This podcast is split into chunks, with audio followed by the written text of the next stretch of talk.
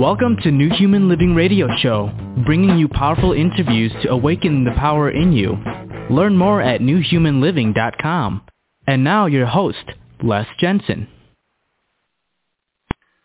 So, so what does normal feel like? If you were to just jot down on a piece of paper what normal felt like, I mean, is there a measuring stick for normal? There's what, seven billion flavors of quote normal on the planet?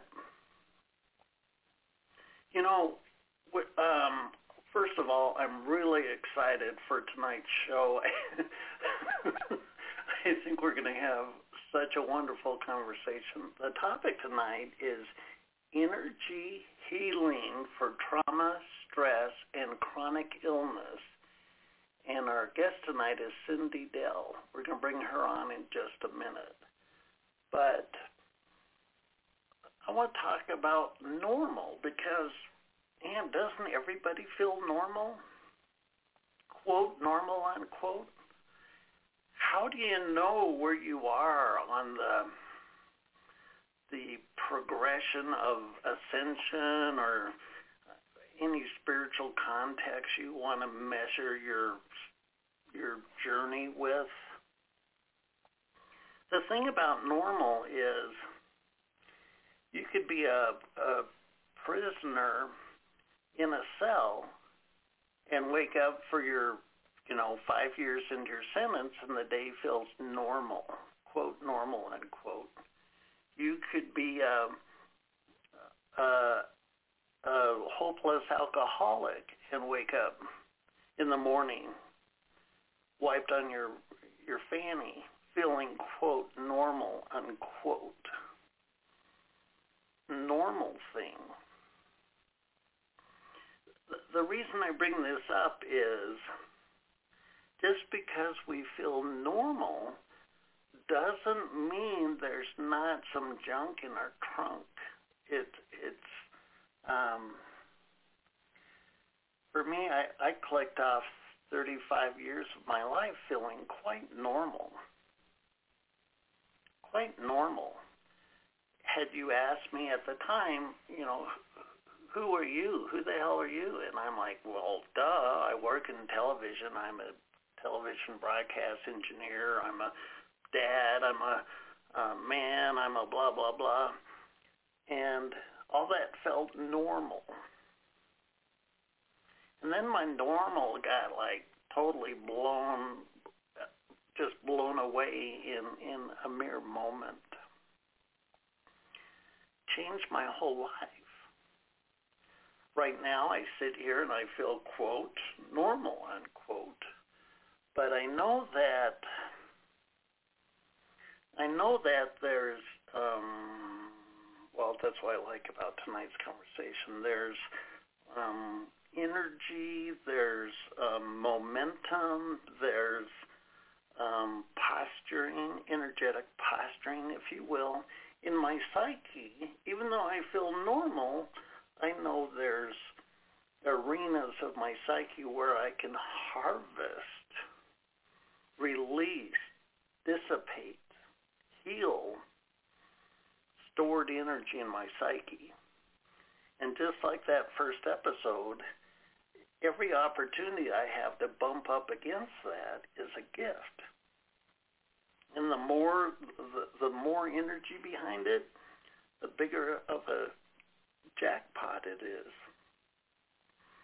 But I just want to set the stage for you as the listener. Go ahead and and tune in to your how you feel.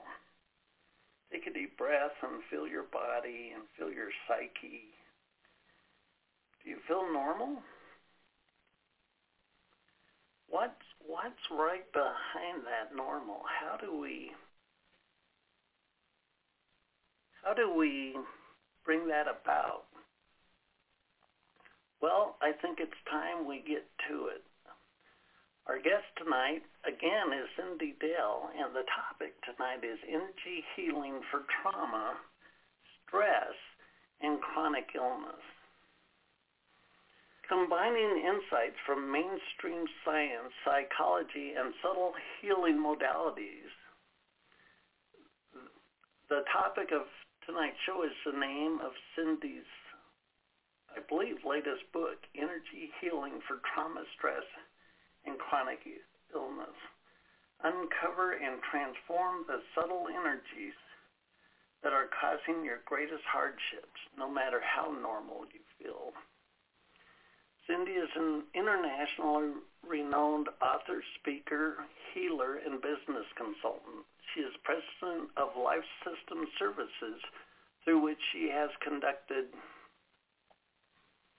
over 65,000 client and student sessions and presented training classes throughout Europe, Asia, and the Americas. She is the author of more than a dozen books, including Little Book of Chakras, Awakening Clairvoyant Energy, and would you please join me in welcoming Cyndi to the show? Cyndi, welcome to the show. Hi, I'm happy to be here. I'm not sure I'm a supermodel for normal, however. I'm Abby Normal. I think I think the real key is that we're all paranormal. And uh oh, I like that. maybe though it's beautiful to feel our natural selves, we need to get in touch with our supernatural selves. So that's part of what I help people do. Well, I like it. Well, first of all, kudos on your book. I'm holding it in my hands as we speak. I really like this book because you bring some some uh, depth and insight to the the mechanics, if you will, of subtle energy within our personas. Um, what what brought you to write this book at this time? Well, I have been working with clients for almost 30 years, and I do intuitive work, energy healing. I'm all also a big believer in science. You know, so I study as often as I can how our chemistry works and our biology and how we interface with nature. Uh, but most of the people who talk to me are seekers you know they're ill and they want to get well or understand what's happening deep inside of themselves or they're searching for their purpose or love has evaded them. You know, I mean, there's really only three issues in life. I mean, it's health, uh, purpose slash work, and love or relationship. And I've with all the clients I've worked with, you know, I noticed that the toughest issues to deal with are the ones that we would call trauma. The deep pain, the old pain, they can be psychic pain, psychological pain, started with physical, and so I've just put this information together over dozens of years. And I started writing a book about how biology interfaces with the subtle or invisible world. And Llewellyn took the book and wouldn't you know, timing-wise, it came out right at the beginning of our COVID lockdown when not only are people, you know, kind of carrying old stressors constantly with them, but now we have a brand new stressor called COVID-19 and you know other situations brewing in the world you know quite drastically so it became a perfect book for the time to be honest well and i think it is very timely um, well i mean this is such a deep topic. Uh, I want to kind of lay the groundwork to what we're going to talk about tonight. Um, in, in, your book, you talk about um, issues we bring with us into this incarnation from past lives.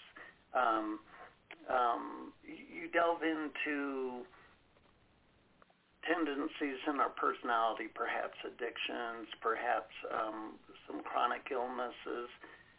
Can you just give us a, a, a big picture view of the notion of subtle energies and how it relates to energy healing? Absolutely. Well, I'm going to go with a very simple fact of science. Like if you look at an object, and you know our bodies are objects, 99.999% of an object is invisible. It's made out of subtle energy. Less than 1% is what we can touch, what we can prove, what we call concrete. And so that means almost everything in this universe, our feelings, our thoughts, our bodies, the causes of what impact us is really made out of subtle energy or it starts with subtle energy. And maybe I have to go back even a step further and just talk about what energy is. So energy is just information that moves. And Einstein and others have said for a long time, you know, everything's made out of energy, what you can see and what you can't see. You know, the air, uh, your feelings, your thoughts, uh, you know, your dog food, when you feed the dog, it's all energy. But Einstein himself said, you know, everything's just a continuum and what we can see, what has matter is really just dense energy. And again, we can't see 99.9%, you know, of, of who we are and what's out there. So when you think about it, all right, let's say I've got aches and pains, and I think they all come from a car accident I had 10 years ago. Well, maybe that might have something to do with it, but I'm also a soul. And so before I'm incarnated, I this lifetime, I've gone through all kinds of experiences, the energies of which the feelings related to them, the thoughts about them lock into my soul. And those all come into my body as soon as I conceived. My ancestors have come before me. And science is now proving that we have this chemical soup around our genes that contains at least 14 generations of our ancestors' memories. So way before I had that car accident, I have 14, I mean, I have millions of ancestors inside of me chatting away, right? So, right. okay, I'm a little kid, and there's all this stuff happening around me. Not just what I'm seeing or what I'm interacting with, but there's my mom's thoughts and my dad's feelings and the stuff that's happening when I can't see it. And all that is subtle energy, and it comes inside of me. So by the time I go through something measurable where I can go, oh, this is why I'm sick, or this is why I have a hurt elbow, or this is why I have a problem. I have countless other energetics that I am or that I've absorbed that are probably really more of the issue. And that car accident is just sort of the cherry on the top that just sort of kind of, you know, made some part of me just sort of give up and surrender and I don't feel good now. Right. Well, I like metaphors or or such. It seems like our physical body is the tip of a whip and the handle of the whip is the energy of our body and it's like whatever's manifesting as dis-ease in the physical form of our body is a result of incongruent energy at the handle of the whip, or in other words, um, energetic elements within our psyche that are non-physical that are manifesting into the physical. That's exactly it. What appears, it is the tip of the whip of the iceberg. It's the it's it's just what's obvious and there's so much behind it.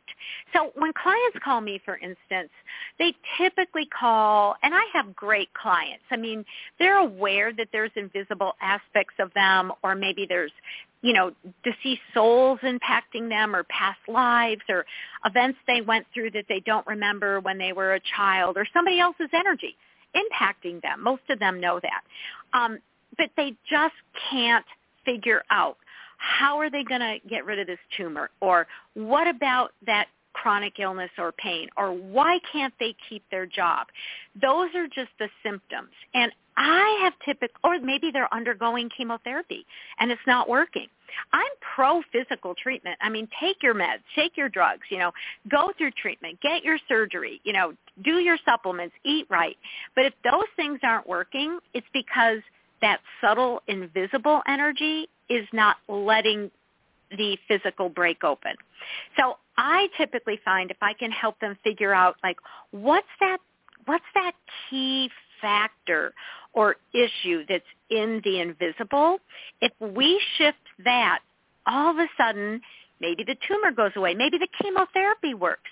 Maybe the prescription medicine works. Maybe now they can stick on their diet. So you change the energetic problem or block. Those are the words that I usually use in my field. You shift that and and you can't just get rid of something. You also have to open up what's going to, you know, a good energy, right? You release something, you better open up something that's like healthy and life-giving.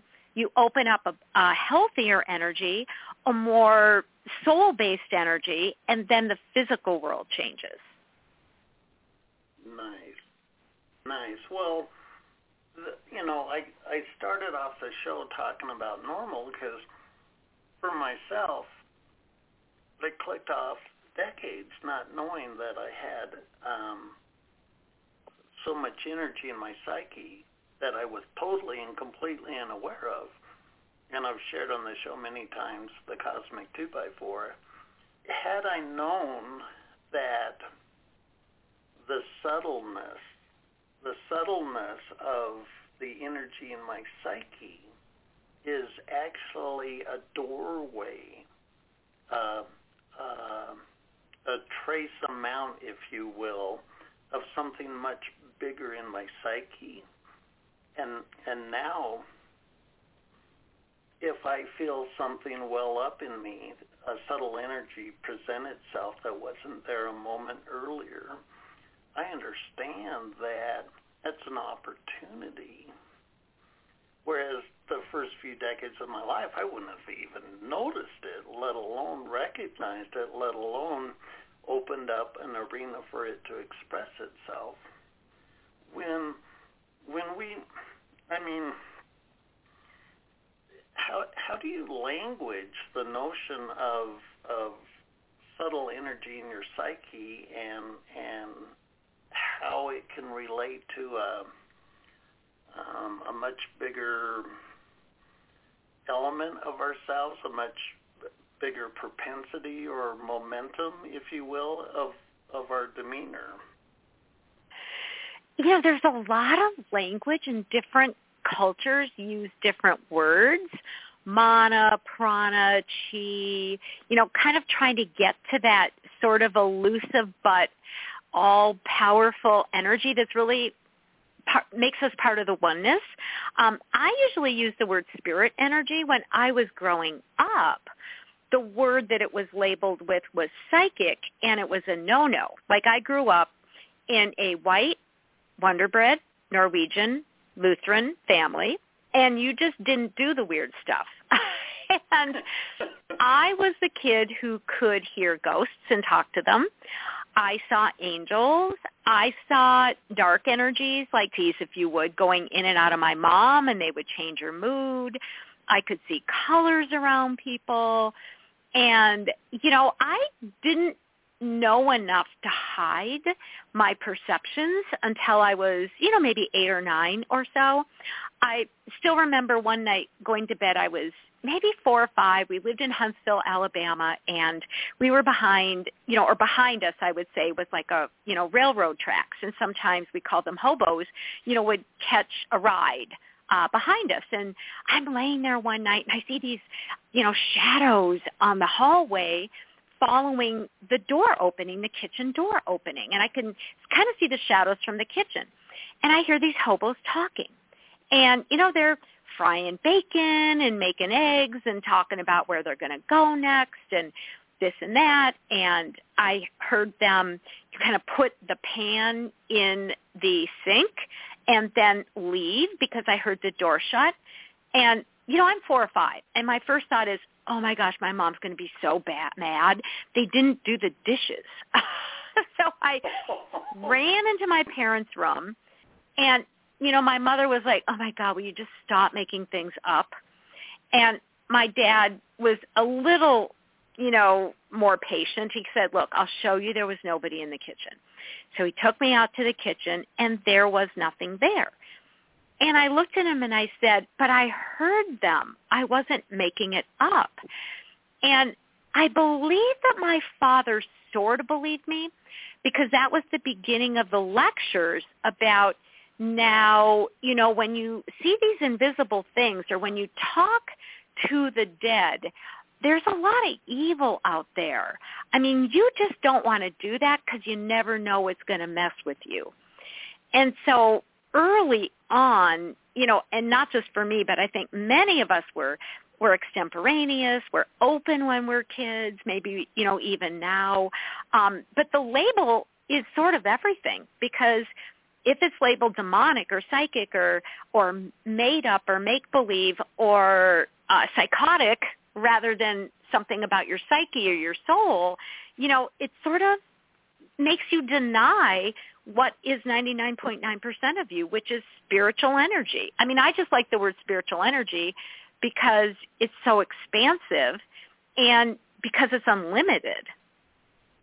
Well, I like that. Well, the the truth of us as a soul at our core is, you know, again, it's language, source consciousness or God consciousness. In other words, the the continuity of our consciousness is assured. The essence of who I am is really untouchable by any any persona or being.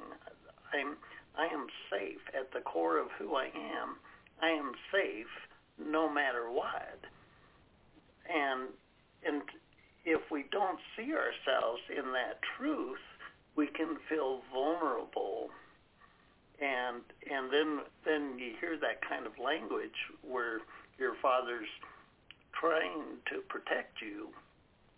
If you didn't have that sense of self, the world can become a really scary place pretty quick, don't you think?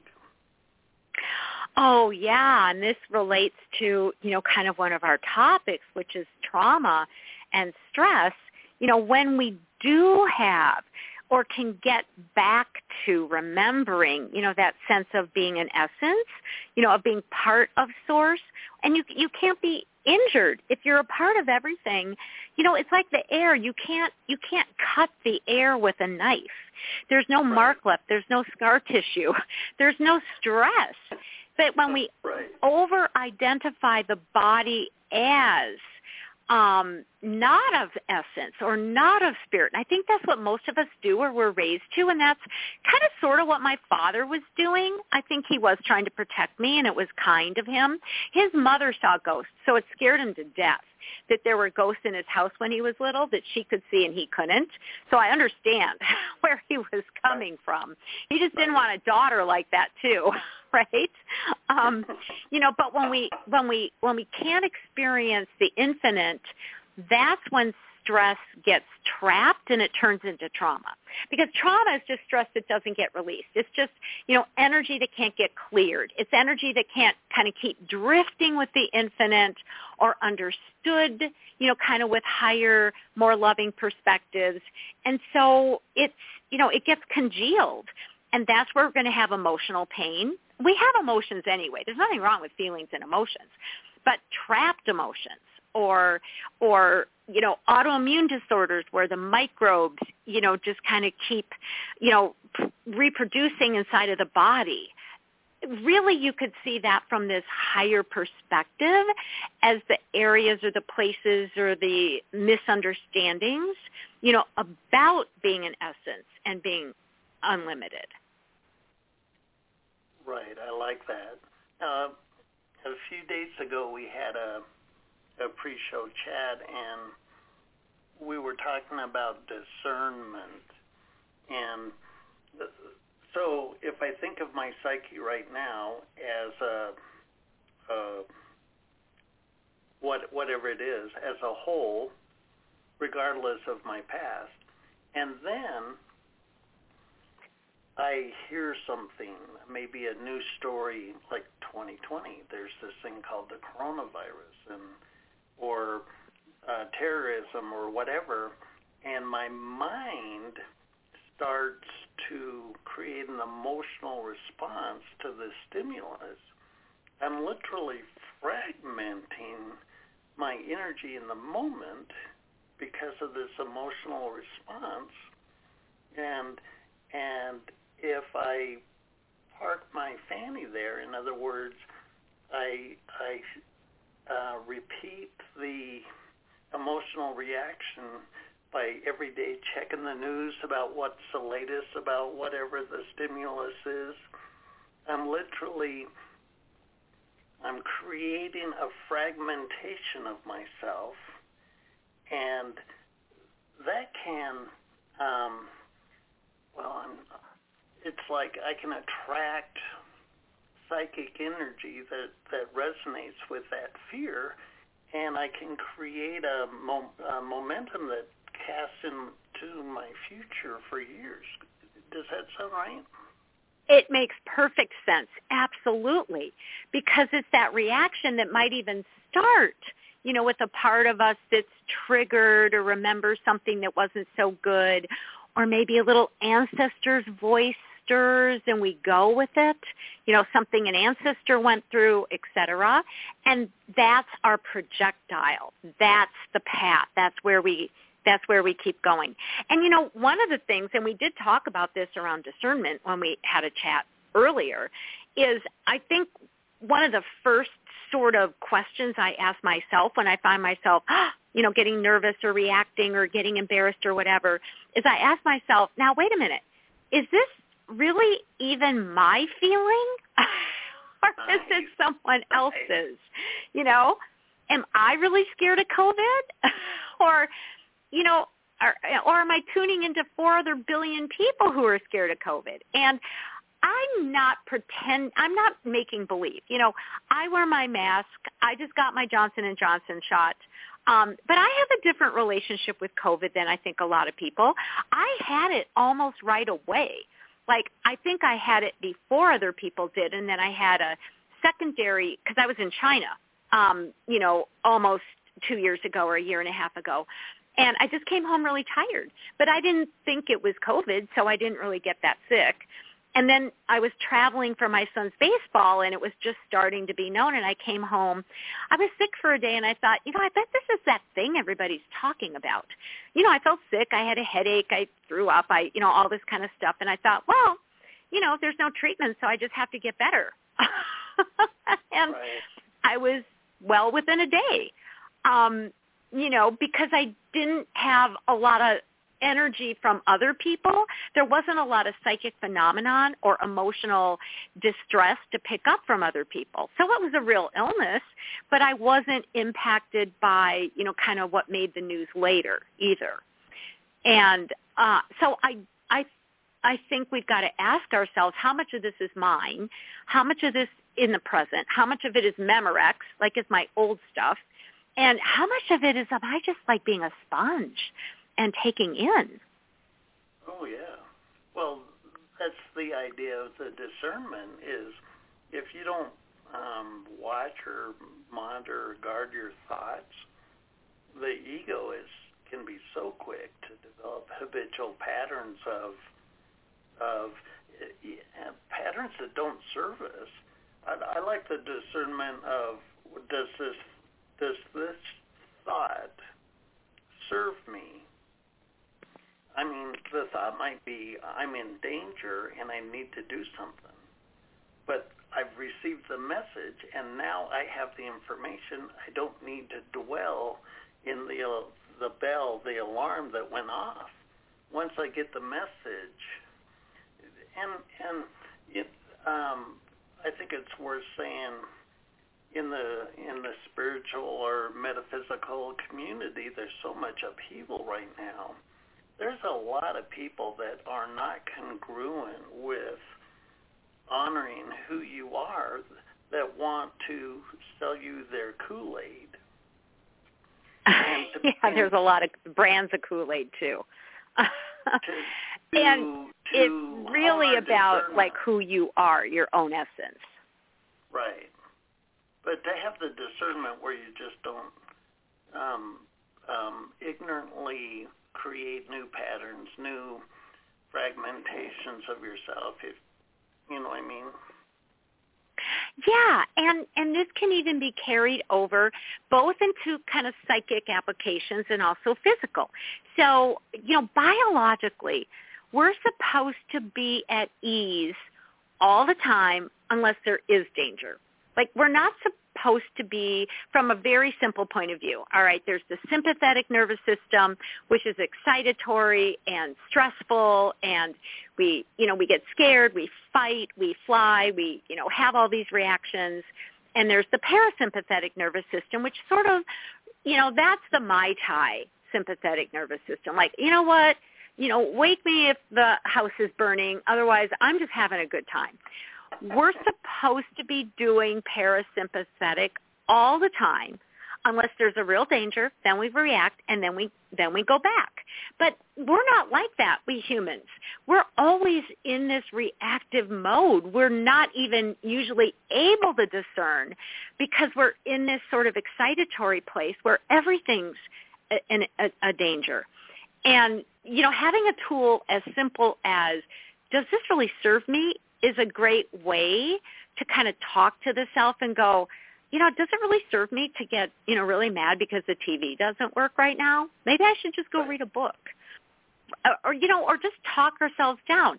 You know, and then I believe that when there is something, you know, our essence wants us to know, you know, there is a real danger, we can follow it. I remember years ago, my youngest son had a paper route. Paper routes are horrible for parents. I hated his paper route because you know they're paid seven bucks a week or whatever, and you know they can't do it by themselves when they're in third grade or whatever it is. So we probably spent four hours a week on his paper route so he could make like seven dollars a week. So, you know, you get the papers, you have to put them together, you have to package them, you've got the addresses, you've got to deliver them, rain or shine. And, you know, I just hated his paper route. So, but one day we're delivering the papers and we're on opposite sides of the street. We have two dogs. I have one of the dogs. He has one of the dogs. And we're coming up to the end of the street. And, you know, I'm not in a great mood, but I'm not stressed. I'm just delivering, you know, the you know what papers. And I hear this voice in my head that just screamed at me, tell him to stop. And I just screamed at my son. I said, stop. I didn't I didn't ask why. I didn't look around. I just listened. He stopped and you know the rest you can guess the rest of the story. This car comes barreling around the corner and it would have hit my son and seriously injured if not killed him if we hadn't stopped. And you know, if we're always in that reactive place, if we're always looking for danger, we're actually not going to be able to be warned when there's something we actually have to pay attention to. Well, I like that. It's it's like if we live with the alarm going off, even though it's no longer relevant, we can't hear it start up again. Right. And there you know, we're in human bodies. You know, there's stuff that happens. Um and you know, if if weird little things start to happen in my life, like little strange things, I pay attention. Like one day, I very stupidly cut myself nine times, really tiny little cuts, right? And I stepped back and I thought, okay, Cyndi, what are you not paying attention to? right? Because first of all, you're pretty tuned out, and why are you around so many knives?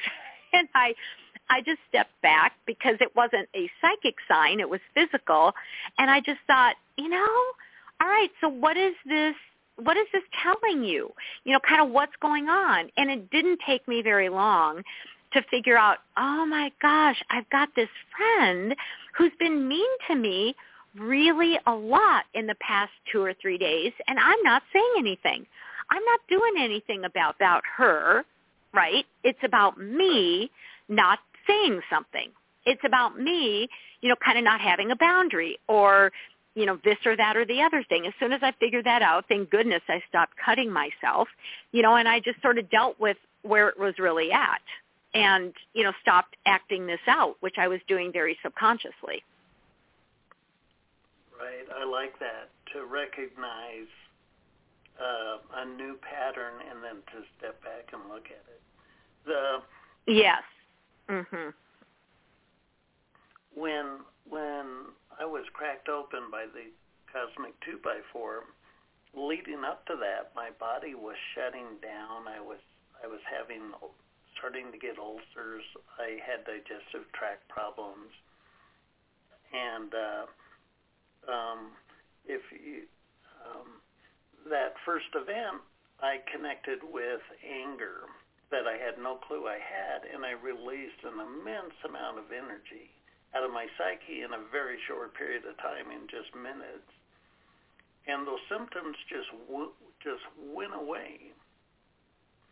It was uh, they were symptoms of a, a psychological aspect of myself that was, uh, you can use any term you want, compressing, um, um, um, stressing my body, and it was showing up as that dis-ease. When when we have a chronic condition in our body that's um, painful, how do we? I mean, um, how do we start to wrap our heads around um, unraveling it? And I asked that question, and your the the actual answer is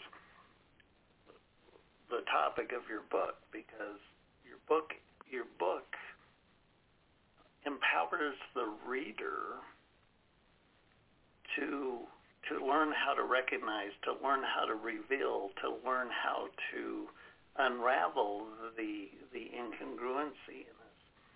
But can you share with us some examples in your clients of how not so obvious um, elements within them were creating this ease and and um, what it turned out to be. Kind of give us some case examples so we could understand ourselves a little better. Yes, absolutely.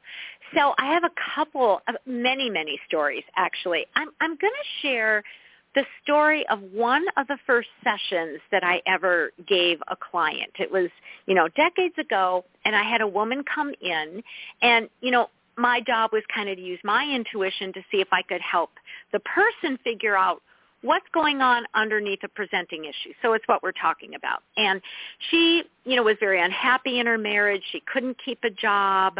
Uh, she was, you know, a little overweight, you know, by her standards. I thought she looked normal, just to go back to the word of the evening.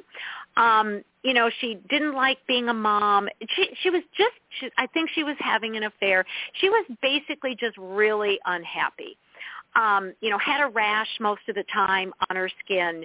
So, you know, she didn't have you know the the deep issues of cancer or heart disease or the body shutting down. You know but those are these are kind of the preliminaries that when somebody doesn't uncover what's happening they end up there. You end up with really serious or chronic issues. And so she sat in front of me and she goes i just don't know what it's about as an intuitive, I've learned to just go with the information I'm given, as silly or odd or embarrassing it might be. And the only picture I got, I'm very clairvoyant, the only picture I got was popcorn. It was popcorn. And I said, I didn't want to say that. I'm like, this is very silly, Cyndi. You just can't say this, but it's the only thing I could get. So I said, I see a bag of popcorn. And she burst into tears. She just started crying. She said, I'm a popcorn addict. She said, my family's so concerned that I hide the popcorn now. I hide it in my car. I buy it at work and eat it before I get home. She said, I'm a popcorn addict, which you know isn't the issue either. And I said, well, you know, what do you associate popcorn with? Because I keep thinking there's something about your dad. It was just a feeling I had. And she started crying even more. And she said, when my parents divorced, and now I'm going to cry, the very last time I saw my father, because then he moved and I never saw him again, he took me to the movie theater and we ate popcorn. And so there it was. It wasn't the popcorn it was the emotions and you know her feelings and the abandonment and then the story that she told herself unconsciously about what that meant you know what did it mean that her father never saw her again? And especially when we're young, but we can do this at any age, the story we tell ourselves deep inside, you know, often in our soul, in our psyche, in our little kid minds, you know, is that what the bad stuff that happens to us or around us, we make it about ourselves. And, you know, there's actually a reason for that. We make it about ourselves because if it's not about us, we have no power over it. We can't control it. We can't change it. If dad drinks and it's about us, maybe if we do something different, dad will stop drinking. So the psyche in the the mind, you know, and in the nervous system seems to like own responsibility when it's not ours. Sometimes then when we're older, we don't own responsibility when it is ours, right? But, you know, but it's because it's so scary to not have power or not have control. So we set these cycles up really young just because we want to make things better. We, maybe we want to make it better for others. Certainly we want to make it better for ourselves. And so that's commonly the beginning of the cycle is what did we go through that was beyond our control, but somehow we had to make it about us. And unconsciously we're still doing that. So if we can figure out an event like that or a way we, you know, kind of, you know, kind of went through that or if somebody made their issues about us, when they abuse us, they make their problems about us. That's the first clue I start looking for. Wow. That's really powerful. As as children, if you're going through an event that is bigger than you, your parents divorcing, whatever, the only way you can um, have any context of power is to to make it about yourself. Damn, that's a that's a that's tough stuff. No wonder we're, Isn't we're all the walking zombies, you know. exactly. Yeah. And then that's what begins those patterns. It, you know, we could carry that in from a past life. Somebody killed us. Oh my God, what did we do wrong that, you know, my, you know, brother, you know, was jealous of me and killed me? Maybe I didn't do anything wrong. But I feel that's often the beginning of these underneath cycles. And so, you know, when I work with clients, I I you know, a lot of people kind of in the more new age or spiritual community um like suggest or insist that we sign on for everything that we go through. I just want to say I don't really believe that. I do believe our soul carries in patterns and then they get drawn to us and it and it goes that way, right? And I do believe that the way energy works is what we go through when we're little, you know, if we just start there, you know, then that that's an energetic pattern that we keep attracting to us. But that doesn't mean we decided we wanted to be abused either. I, So we have to be really careful with that because that idea can just feed, you know, that little kid that's saying, well, it's my fault. Well, Right. if I didn't choose these parents, I wouldn't have been sexually abused. Well, you know, they they just they had their own say in that. So we have to get out of, you know, kind of like blaming ourselves for everything because that just reinforces that little kid that's going, well, it's got to be my fault because then I can fix it. Right. Well, you know the we've talked about mechanisms and and the effects and whatnot. Let's flip it over and look at the other side of of life after of uh, yeah. of getting past it. I know for myself, um, damn, I I don't take anything personally per se. Uh, When I wake up in the morning, I'm glad to be breathing. I'm in. Um, I guess what I'm saying is, I have um, much more resilience to what I might have taken personally before, and I realize that that's just raw freedom of my psyche and and now I hold my freedom in high regard.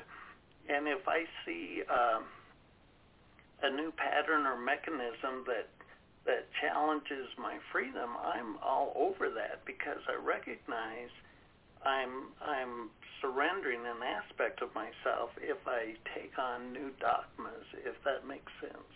Can you share some it examples does. In, in your work or in your own life about the before and after pictures so the audience can recognize some of the the the consequence and the results? You know, this is the example that's popping in, and I just want to reiterate that, that when we get rid of that, it's all about me, right? Yeah. What you're saying is that it's not about me. what they're doing isn't about me. That's one of those first steps to that place of saying, wait a minute, you know, you know, there's a storm. That's not about me, right? There's a hurricane. That's not my issue. I can, right. you know, and then you can kind of move into the flow of things, you know, and kind of exercise your your your sort of right to steer your own ship too and get intuitive data that helps you do that. You know, I don't know why, but this is the story that's popping in. I worked with another woman several years ago and she she had all kinds of problems. I mean, she had ulcers, she had a low grade cancer, she had heart disease, she had inflammation, she had Lyme. She just had and and she was a very unhappy person on top of it. Very cranky, all right?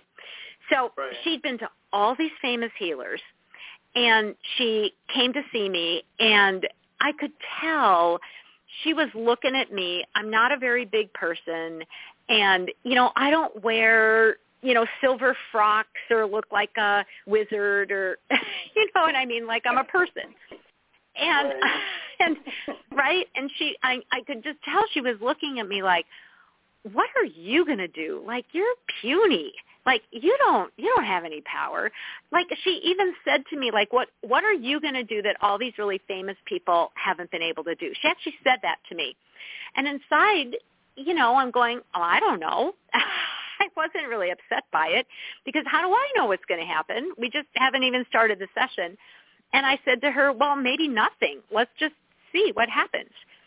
And the first image that the guides gave me was all the healing energies people had sent to her i could see them. There were like sparkles and blue and green and, and you know healing for this emotional issue and healing for that childhood issue. They were all around her. Like she had this energetic armor around her system and everything was there. And you know she was in this place that you know kind of nobody could help her nothing nothing had worked you know nobody cared about her. And it was like all she had to do was let it in. It was there. And her perceptions you know that nobody could help her, that everything was just going to repeat itself, that, you know, the story was going to keep going and life was going to get worse. She had like all this stuff inside of her that was just literally like batting away anything good anybody had delivered to her doorstep. You know, these days it would be like, you know, if you wait a whole year and Amazon fills your you know your driveway and your yard and you haven't brought any of it in and all you're doing is sitting inside complaining. Like i have no food. I don't have any clothes. It's in the it's in the lawn. And i just said well do you want to let the healing in? Because it's all there. And you're going to have to decide. And she just looked at me. She was so shocked that she must have decided yes because she turned every color of the rainbow like first I thought she was going to die right in front of me. She turned purple and green and black and blue and yellow and all these colors.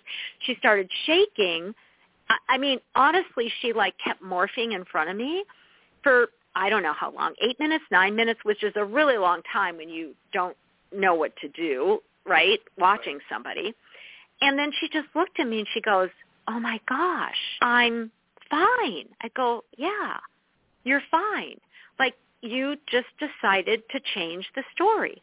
I had another woman who came in and she came because she had lung cancer and I don't even know if I helped her with the lung cancer. I mean, she She recovered from the lung cancer, but she was also going through chemotherapy, okay? We had a first session. We worked on some issues from childhood that were about her feeling, you know, unloved and made the point, you know, that was really what your mother felt about herself, not about you, very simplistically. So it's not personal to her. She wrote me a few days later and she said, I have no idea what you did. Like I didn't even do anything, right? Not really. Um, she said, but I was in intense pain that entire night after I saw you, and I have just measured myself because my clothes don't fit. I have grown two inches. Wow. She grew. Wow. Yeah. Well, So the story that we tell ourselves, you know, often makes us miserable. so my. it's not doesn't need to be our story. Yes, yes, it's you have to deal with if you got abuse. That is part of your story. Feel the feelings, deal with what's there, deepen, learn, grow, stretch, mature, you know, and then decide what's the next step of your story. Right. And, and you know, um, I don't know what the term is, like hold your ground, stand in your persona, claim your life, claim your dominion, claim your ability to decide. Um, if you're not paying attention, if you're unconscious with how you're interacting with all this um, um, energy and stimulus from the world, if you're unconscious about it, it's going to drag you through the weeds. And the Yeah. once you once you wake up to that, and um, for me, that first session of releasing, I that changed my life completely, and and now I'm very very mindful of what's this, what's this, does it is this for me, does this relate, and once I started sorting, so to speak, the, all the stimulus in my psyche, I don't. My cart doesn't tip over, so to speak. It it's like um, um, it's so much easier to go through my day, if you will. Well, um, Yeah. time can go by pretty fast. I want to make sure the audience not only knows about your book and other books, but your services, how they might work with you. Do you do it in person? Is it online? Take the time and give us a whole rundown of you and your platform. I will. Thank you. Well, it's really easy to track me. It's uh, everything's on my website, which is cyndidale.com. Cyndi spelled weird, kind of like Cyndi Lauper, but I'm Cyndi Dale. C Y N D I Dale.com. I teach a lot of classes. I love teaching people how to access their intuition, themselves, their healing powers. So I always have, you know, some kind of new class going. I teach a one-year program that actually just started. But I'm going to have a new shift program coming up. I don't even know the topic exactly yet, but I'll put it on my website within the next couple months or so. Shift Network is a great uh, forum teaching, you know, different kind of energy tools. I do do client work. I tend to book out like way far in advance, so be patient and persevere. Usually I just work on the phone, sometimes in person. And I um I have written a lot of books. I've a- I've actually written 27 books, which is a really lot of books. Wow. It's like a ton of books. I look at that and I go, how did I do that? In fact, One, right one now I'm finishing the draft of a book on, about energy for sports because my youngest son is an athlete and I have spent so many years learning how energy work works in sports and I thought, you know what, I just got to make use of this and write a book about it because I think, you know, I'm the only mom out there like watching, you know, kind of the energetics of what these kids are doing out there. So I'm working on a book about that right now too. Well, very nice. I think um, I think your insights are are um, very powerful. And again, I'm holding your book, Energy Healing for Trauma, Stress, and Chronic Illness, Unco- Uncover and Transform the Subtle Energies That Are Causing Your Greatest Hardships. What I really like about this book is um, there's there's wonderful visuals to explain explain these etherical concepts of of like you said, the vast majority of us of our persona is energy and non-physical. I think a lot of the time we um, quit paying attention is because we can't see it with our traditional eyes. But your book does a wonderful job of describing the the world of energy, so to speak, the realm of energy that our human persona lives in day in and day out, and you sh- you share the mechanisms of how um, past life um, uh, karmic imprinting, perhaps you might say, can carry over into this life, and you're you're really empowering the reader. You're you're not just saying it's out there. Good luck. you're right. you're, you're, bring, you're bringing a visual context to it, and then you're bringing the information behind it, and then you have many processes that empower the reader to to do the work themselves to not only recognize the subtle energies that are bringing the hardships, but but the uh, processes of healing and releasing them. That's exactly what it is because we can't all afford the time or the money to kind of go from person to person and it's it's our journey anyway. And so what I'm helping people do is to find and use their own intuitive faculties to do self-healing work.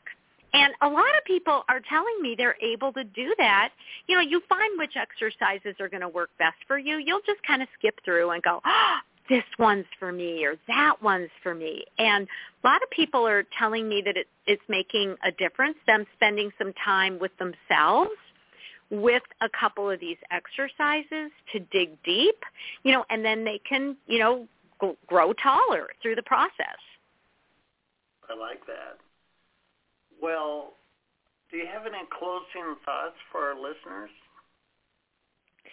I I want to go back to the point you made to be honest, which is having a simple key like a question, does this serve me? Or how does this serve me?